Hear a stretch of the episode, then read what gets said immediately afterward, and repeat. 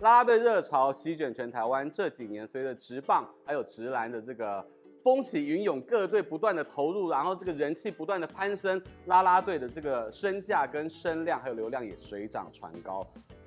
Talk 一杯应该是在台湾的这个电视台节目当中，我们最深度专访啦啦队人气团员的节目了。所以我今天邀请到的应该是当代啦啦队的天花板，因为他的身高真的是目前啦啦队最高的。讲到这边，大家应该知道是谁了。让我们来欢迎短金。嗨，Talk 一杯的朋友，大家好，我是短金。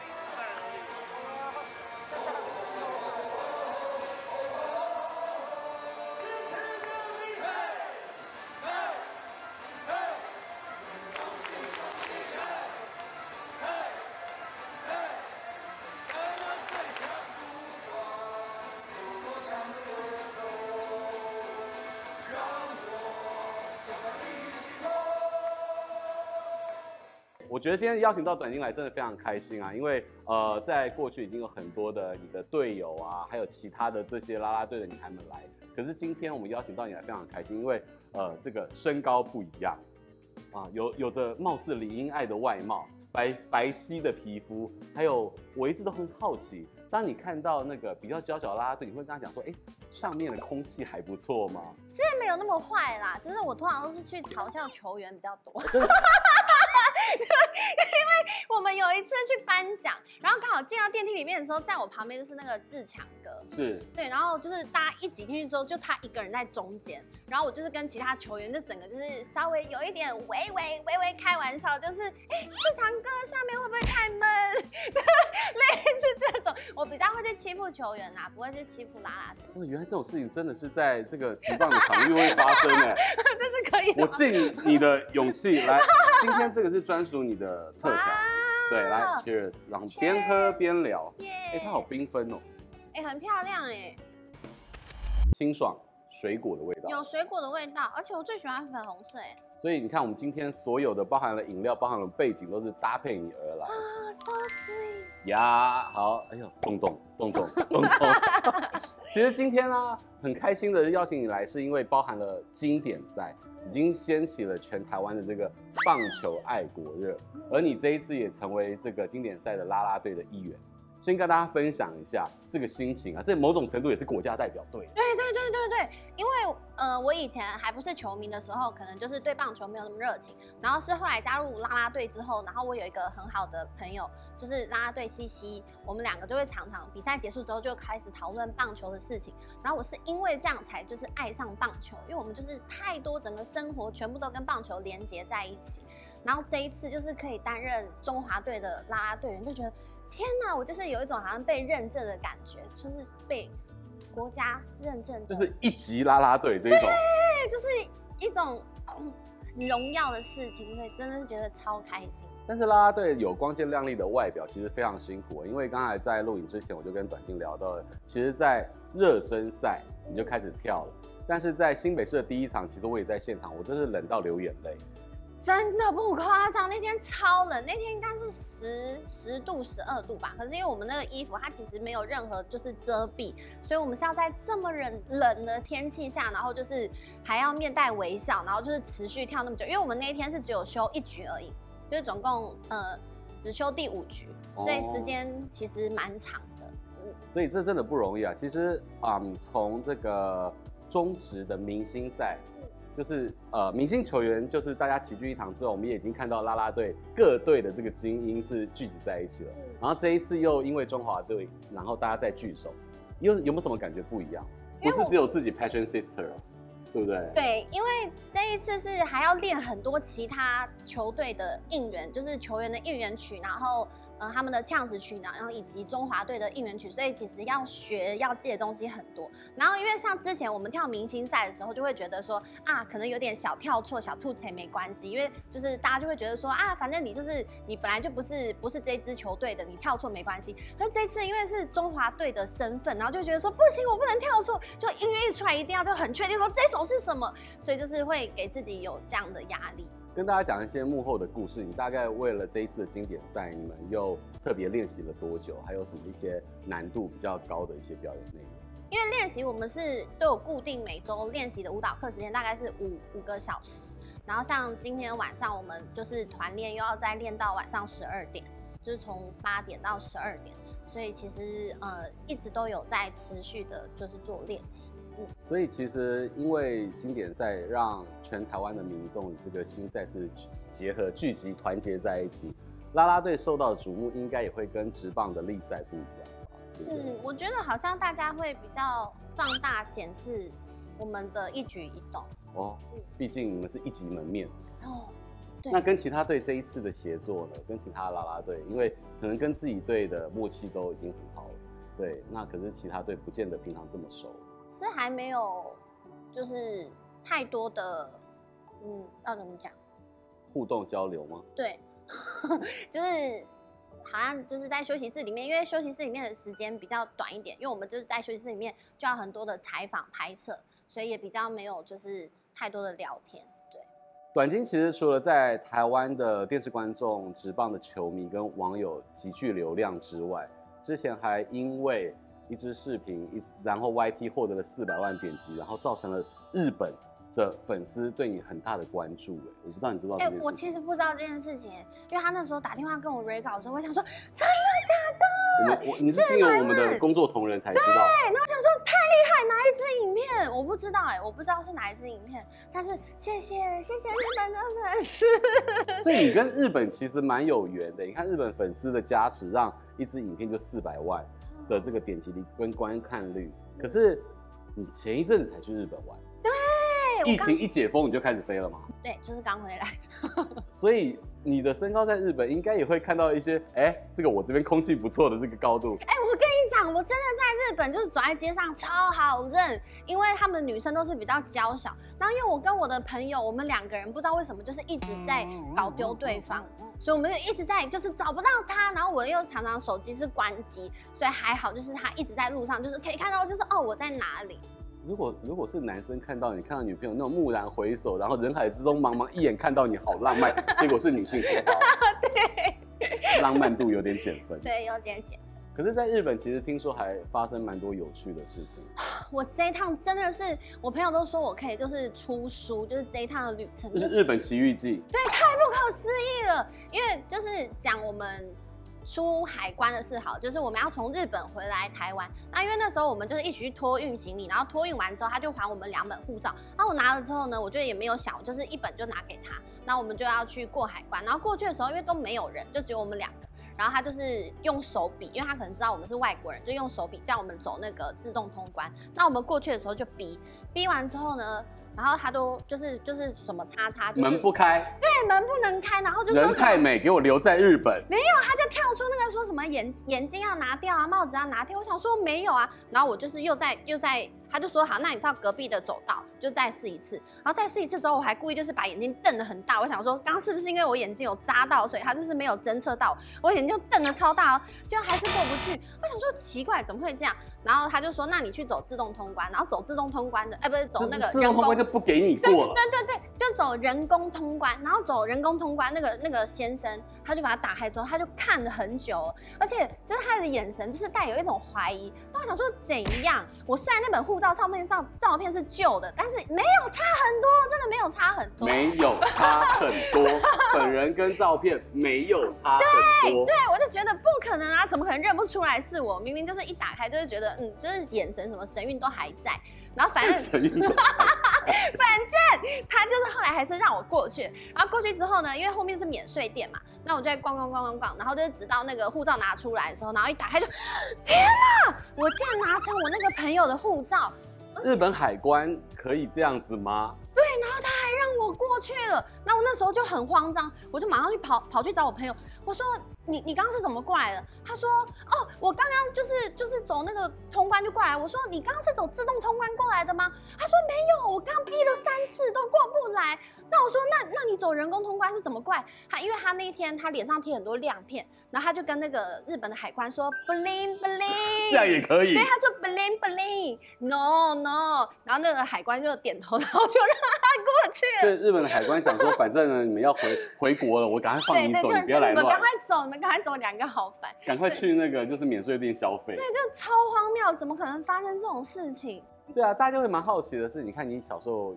也学舞，然后又学芭蕾，可是长这么高，其实应该在舞界的奇葩吧？对，因为我其实刚入选的时候，然后公司的高层他们也觉得啊，长这么高的女生会不会就是不太会跳舞，肢体会比较不协调什么？结果呢？结果就是事实证明，其实我是会跳舞的。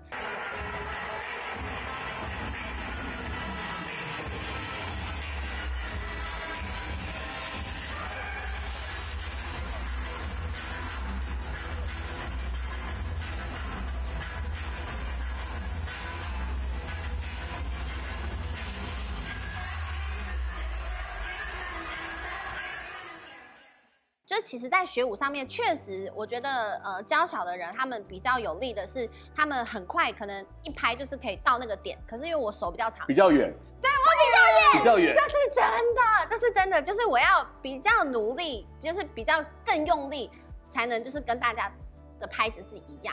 所以，Talk 一杯就要帮所有的观众朋友跟网友来看看你到底这个肢体协调的这个能力有多强，好不好？接下来就是短筋肢体协调大考验，准备好了吗？准备好了。今天这个游戏呢，不只是在考验短筋的肢体协调度，同时也在考验我的舌头灵活度。究竟是短筋会赢，还是韦伯哥会输呢？我们就开始吧。好，黄下，黄下，黄上，黄不上，黄下，黄上，黄上，黄下，红上。红下，红上，黄上，哎呦，哎，你这个协调性在了，我要加速喽。好了，黄下，红下，红上，红下，黄上，黄下，红上，黄下，黄上。耶！哎呦，这是个满分的状态。耶！哎呀，好了，那我敬你，很不错，很不错，很不错，而且我还没有。这个咬螺丝，在我读到的资料当中呢，你是被诈骗集团骗过，而且不止一次。哎，我跟你讲，我就是太容易相信别人了。但是，嗯，我有一次很厉害，我还反骗他。你你可以去骗诈骗集团？对，因为他一开始是跟我说他是做加密货币的。然后他就，我就看他的 IG，那 IG 上面就放了很多他女儿的照片。你确定那女儿是他的吗？他说是他的，你就相信？他，他上面有写说祝女儿生日快乐什么这种，然后我想说他有女儿，他应该不会骗人，要不然他也太坏了吧？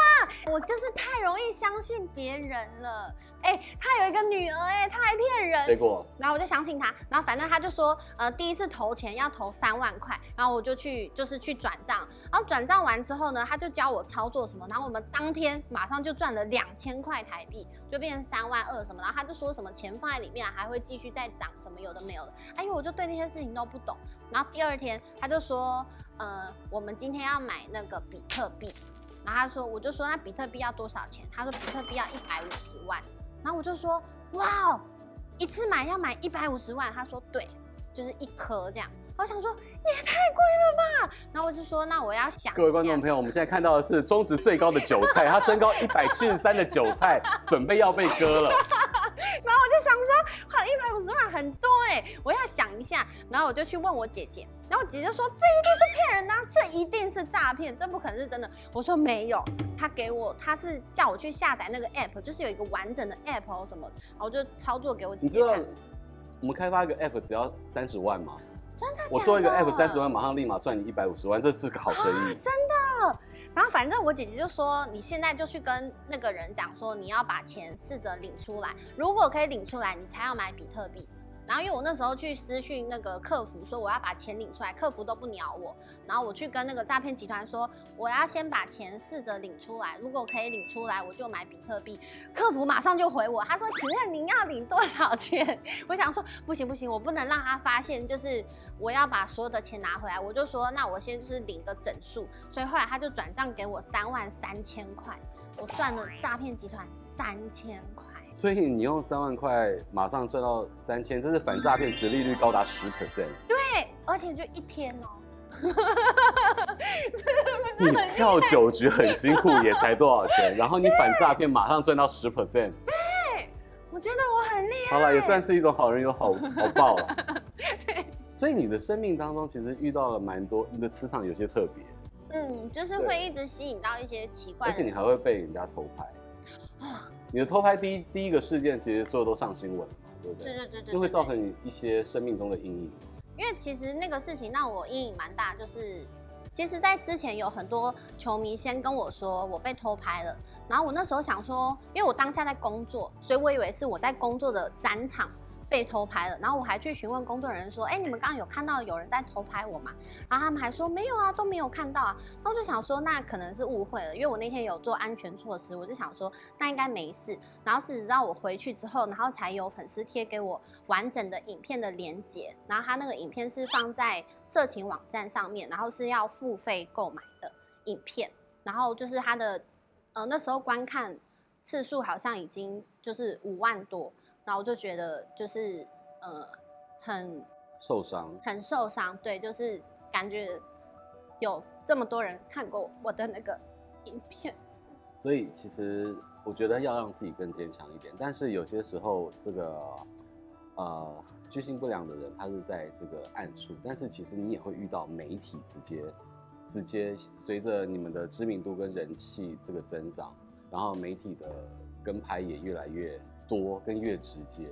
我前一阵子是工作结束的时候，然后因为我去附近的那个按摩按摩店去按脚，然后呃，当时我有发现好像有人在跟着我，但是我不确定他们是不是就是在跟我，所以我就想说，那我先去按摩店里面，就是躲在里面。然后是后来他们就是直接隔着那个按摩店的玻璃窗，然后就是从外面在拍摄我。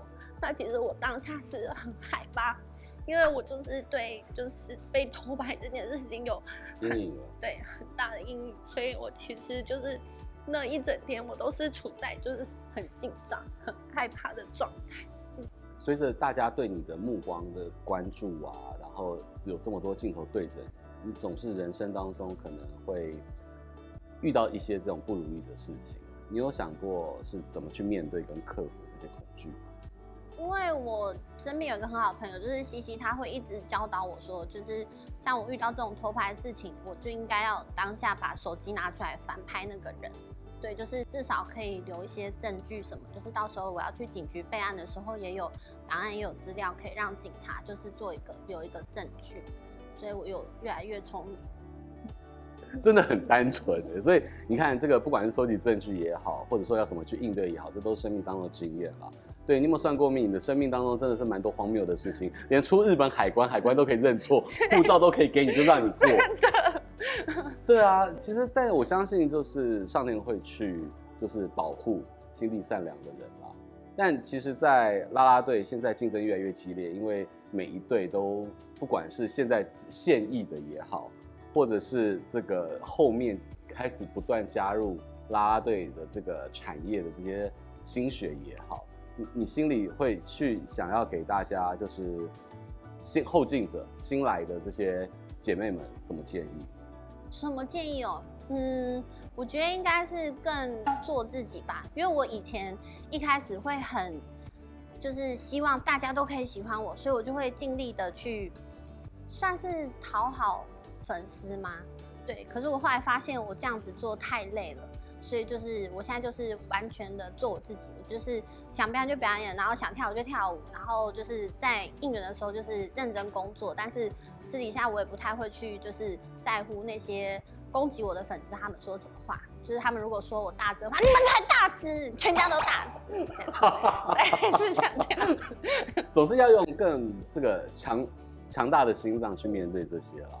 对啊，因为你看哦，啊、嗯，我们看到很多的歌手在小巨蛋一次开一万多人的演唱会，但你们在职棒一年有这么是几十场，所以这个经验值也是非常的不容易，在人生当中是一个很好的积累。所以我们再次感谢短金来到我们节目当中，跟大家分享哇，好多好多有趣的事情，然后生命中遇到的有一些不可承受之重跟之轻，来喝一下，辛苦了。